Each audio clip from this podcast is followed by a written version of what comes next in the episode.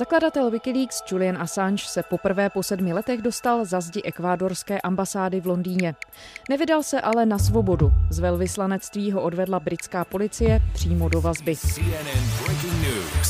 All right, good morning and welcome to your new day. We do begin with breaking news for you because London police Assange zatkla pro porušení podmínek kauce v Británii a také na základě žádosti o vydání do Spojených států. Ty ho viní ze spiknutí za účelem získání tajných vládních informací. Assange to odmítá a hájí se právem na svobodu slova. Máme ho považovat za průkopníka otevřenosti a obhajce veřejného zájmu? A nebo je to muž, který prosazuje své vlastní politické cíle s pomocí ukradených dat? A jaký vlastně je jeho příběh?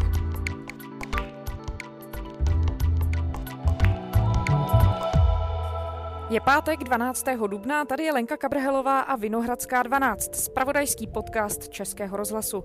A my jsme se dnes zase vydali ven, tentokrát na větrnou pražskou pankrác. Nemíříme ovšem do vazební věznice, ale za odborníkem na informační technologie a redaktorem deníku N Petrem Koupským, který sleduje Juliana Assange prakticky od počátku Wikileaks. Můžeme zmapovat nebo připomenout, jak se vlastně, jaká byla ta cesta, než se dostal na ekvádorskou ambasádu? Dlouhá. Julian Assange je Australán původem, který v roce 2006 založil eh, server a značku Wikileaks. To je dosti známá věc. Podstata činnosti serveru Wikileaks spočívá v tom, že zhromažďuje uniklá data především z nejrůznějších státních organizací různých zemí, tak jak to seženou a dodají hekři, whistleblowři a jiní lidé. A bez zábran e, tato data často utajovaného charakteru zveřejňuje, aby si je mohli přečíst všichni. Ta původní myšlenka je idealistická, udělejme e, světové vlády a fungování tohoto světa co nejprůhlednějším a na světě bude lépe. Je to myšlenka, se kterou se tehdy stotožňovala spousta lidí, zejména těch okolo počítačů. Možná stotožňuje ještě ještě teď, ale za tu dobu fungování Wikileaks se ukázalo, že tahle pěkná myšlenka má spoustu háčků, spoustu problémů a jeden z těch háčků vlastně přivedl Assange do toho exilu. Já se vrátím ještě právě k tomu průběhu. No poprvé, co se Wikileaks viditelnili, byl rok 2010, eh, kdy zveřejnili vlastně celý ten obrovský, jaksi to množství informací, videí, tajných depeší, eh, které se týkaly Iráku a zabíjení iráckých civilistů americkými vojáky. Podle vás i třeba z hlediska žurnalistiky, jaký zlom to znamenalo? To byla naprosto nevýdaná záležitost a média tehdy dost váhala, jak se k tomu postavit. Ono šlo nejenom o eh, obrovský balík informací z válečných akcí Spojených států eh, v Iráku a v Afganistánu, ale taky o diplomatické depeše z amerických ambasád směřujících do centrály, do Washingtonu a zase opačným směrem, čili pohled jaksi pod sukně americké diplomacie eh, se spoustou detailů, které možná nebyly příliš třaskavé laskavé, ale velmi zábavné a zahanbující občas. A e, byl, vypadalo to, že to je nějaký začátek éry radikální otevřenosti. Média na to tehdy celkem ochotně naskočila, protože to byl atraktivní obsah a zveřejňovala tyhle informace vděčně s tím, že Wikileaks vychválili do nebe. Our exclusive interview with Wikileaks founder Julian Assange who sparked a global uproar with his release of hundreds of thousands of pages. Julian, um, be careful and all power to you. Thank you. Thank you. Tehdy vylétla vysoko i Assangeova hvězda, stal se přes noc neobyčejně populární osobou, eh, osobou, která se objevovala na obálkách Timeu a Newsweeku a, a eh, na všech spravodajských serverech a velice si toho užíval, řekl bych. Najednou se stal celebritou a vypadalo to, že udává tón nějakému novému žurnalismu možná. No jenom, že od té doby jsme se posunuli, takže co se ukázalo pak?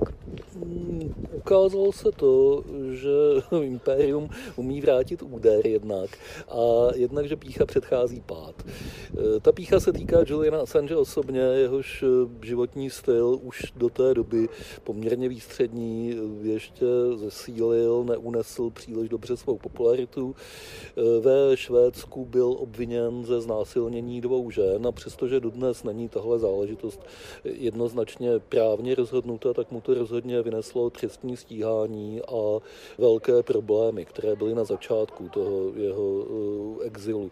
Vážnější ovšem byla jeho situace ve vztahu ke Spojeným státům, které, protože byly vlastně tou nejnapadanější stranou v únicích dat směřujících do Wikileaks, tak se začali bránit. Začali se bránit na základě zákonů o terorismu a špionáži a to v Americe není zejména v období po 11. září naprosto žádná legrace. E, takže e, Julian Assange po té, co v Británii, kde tehdy žil, prohrál dva soudy, kterými se snažil bránit proti vydání do Švédska, tak se uchýlil do toho ekvádorského exilu.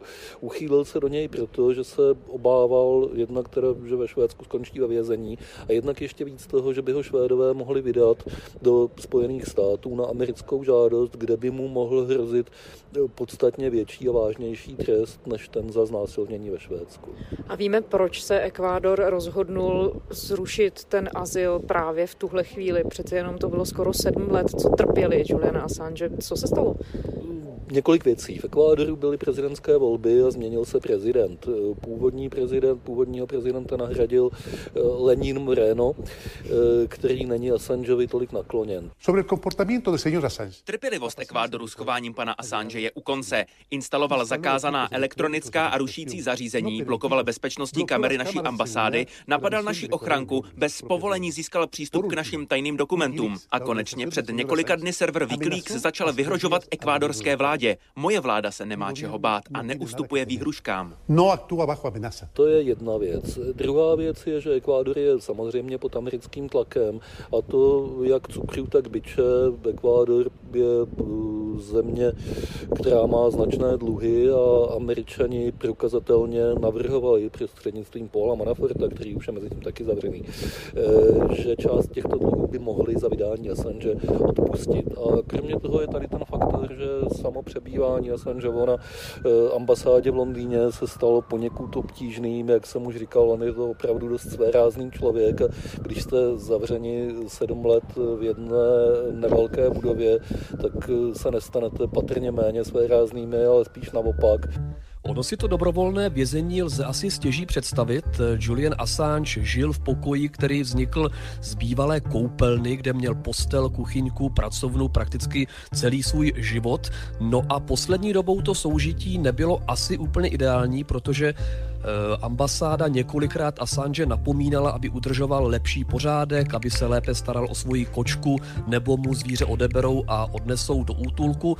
Za což Assange ekvádorskou ambasadu zažaloval u ekvádorského soudu, eh, což v jeho pozici bylo mírně řečeno nemoudré. Ten soud prohrál a myslím si, že tam někde už začaly na konci loňského roku a tam někde začaly přetékat poslední kapky což vyvrcholilo tím, že včera byl eh, zatčen britskou policií, kterou sami ekvádorští představitelé pozvali na ambasádu. To je dost kuriozní, protože ještě stojí za zmínku, že Assange mezi tím dostal ekvádorské občanství, takže eh, nechali vlastně zatknout na své ambasádě svého občana eh, diplomaticky asi dost zvláštní situace. It's time to call out WikiLeaks for what it really is a non state hostile intelligence service often abetted by state actors like Russia. Mike Pompeo, americký politik, ještě jako šéf CIA, označil Wikileaks za nestátní nepřátelskou spravodajskou službu, které často pomáhají mocnosti, jako je třeba Rusko.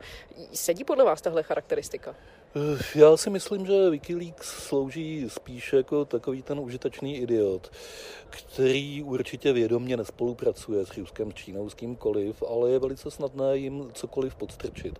A jakmile si tohle jednou šikovní propagandisté z jakékoliv země uvědomí, tak se to rychle naučí obratně využívat. Vypadá to, jakkoliv to nelze dobře prokázat, že Rusové si s tímhle poradili pěkně a začali, začali Wikileaks podstrkovat takové takové materiály, které se jim hodily. Tím neříkám, že ty materiály jsou falšované, jsou pravé, ale opatřili je špionážními technikami, velmi pravděpodobně. A to samozřejmě je docela účinná zbraň proti západu, proti otevřené společnosti. Зачем же господина Ассанжа в тюрьму упрятали? Это что, демократия? No, oni to byly třeba i ty informace, které byly zveřejněné před volbami, vlastně ještě před tím, než byli vybráni američtí prezidenční kandidáti v roce 2016, a to známe napadení demokratický nebo serverů demokratické strany. Není to vlastně trochu ale překvapivé, že by Wikileaks si nezjistili, kdo jim ty informace podstrkuje, když o tom, že ten dotyčný hacker Gucifer byl zřejmě spojený s Ruskem, se prakticky ne, že by se to vědělo na denní bázi, ale bylo to zřejmě v nějakou fázi zjistitelné. Není to překvapivé, že oni sami by si to neověřili? Na to jsou dvě odpovědi. Voskovec s Verichem v jednom dialogu, eh, kde jde vlastně taky o fake news, eh, měli krásnou větu. Verich tam odpovídá, já to říkám částečně z hlouposti a částečně za cizí peníze. Myslím si, že tady jde taky o nějakou podobnou kombinaci. Wikileaks si zakládali na tom, že postupují padni komu padni a tím tu informaci dodá kdokoliv, tak ji zveřejní. To je, řekněme, to z hlouposti. Na druhou stranu je známo, že Assange se časem vypracoval v člověka s vlastní politickou agendou, možná trochu i pošetilou, a že si jednoznačně přál vítězství Donalda Trumpa spíše než Hillary Clintonové a že mu zveřejnění těchto informací vyhovovalo. Ví se to na základě zachycených e-mailů, které byly taky publikovány, protože i ti, kteří e, zveřejní informace o jiných, nejsou imunní proti tomu, aby občas někdo zveřejnil informace o nich. No a dá se tady v tuhle chvíli ještě o Wikileaks mluvit jako o sdělovacím prostředku nebo o médiu, anebo už je to opravdu nástroj prosazování politiky a zbraň proti té v úzovkách opačné straně? Já myslím, že Wikileaks nebyli nikdy médiem, sdělovacím prostředkem, že to je prostě uh, své rázný internetový fenomén, který možná ještě nemáme jméno, druh aktivismu, druh radikálního aktivismu, který může sloužit lepším i horším účelům, podle mě opravdu byl na začátku míněn idealisticky a ten příběh Wikileaks je hezkou ukázkou, co se s idealismem stane, když se u něj moc nepřemýšlí. Hmm. Nicméně i teď už se objevují třeba na sociálních sítích, na Twitteru prohlášení typu, že jde o jaksi další z momentů boje o svobodu slova, že jde o porušování svobody slova, začení Juliana Assange. On sám se navíc ještě označuje za novináře. Jaký tohle bude mít všechno důsledek pro novinařinu? Pro novinařinu to nebude mít žádný zvláštní důsledek. Novináři se většinou k Assangeovi jako ke kolegovi nehlásí a on k ním jenom velice účelově, protože je to postavení, které ho může možná do určité míry chránit nebo změnit právní kvalifikaci toho, toho co dělá. A pokud jde o tu vlnu na jeho obranu, je zase pochopitelná. Je to opět výsledek zjednodušeného vidění světa. A ano, ono to vypadá dost jako nerušování svobody slova, ale dnešní svět je prostě složitější, než se vejde do jednoduchých ideologických formulek. Naštěstí možná. Cílem Wikileaks, vy už jste to zmiňoval na začátku, že bylo získávat, publikovat tajné informace a jak jste říkal, často nehledět na důsledky. Jak legitimní, jak etické tohle, tenhle přístup je? Já si myslím, že na tohle není obecná odpověď. Existují situace, kdy tohle je jediná obrana proti nějakému útlaku, eh, zlé vůli, zamlčování informací, které by měla veřejnost znát. Myslím si, že třeba některé ty americké akce eh, týkající se zajatců eh, nebo nekorektních vojenských operací, to, že je naprosto v pořádku, že byly zveřejněny a že je to ve veřejném zájmu. Žurnalisti, slušní žurnalisti si kladou vždycky otázku, je to veřejný zájem nebo není. Takže z tohoto hlediska Wikileaks a konec konců každý whistleblower je morálně oprávněn podle mého soudu takovéhle věci dělat. Horší je to v situaci, kdy nejde o informace dostatečně prověřené, kdy jde o informace, které eh, víc poškodí toho, koho se týkají, než přinesou toho veřejného prospěchu, což se týká soukromých korespondencí většinou podobných záležitostí A jak jsem říkal, Wikileaks to nerozlišuje, jede padni komu padni. Včetně toho, že zveřejnili například eh, seznam eh, voličů v Turecku s osobními daty, která jsou v tomhle případě opravdu velice citlivá, protože v Turecku se registruje k volbám, čili je to vlastně seznam politicky aktivních lidí, což diktatuře se vždycky hodí mít někde ruce. To nejsou dobré nápady, proto mluvím opakovaně o naivitě. Mhm. Naučili jsme se jako veřejnost být, a teď nevím, jestli imunní je správné slovo, ale jak si rozlišovat eh, s větší pečlivostí to, jestli jde o informace, jak si jen tak hozené na veřejnost, bez jakéhokoliv třídění analýzy, anebo jestli jde o skutečně kvalitní žurnalistiku založenou na datech. Tohle už je otázka, která se vůbec netýká jenom Wikileaks a moje odpověď na ní je ne, nenaučili a eh, bude to v lepším případě trvat dlouho, v horším případě se to nestane nikdy. Internet a sociální média jsou naprosto novým fenoménem, na který lidi nejsou zvyklí. Nikdo. Ani my, co se tváříme, že to dovedeme, tak eh, jsme schopni skákat na špek a přereagovávat a dělat věci, které bychom dělat neměli.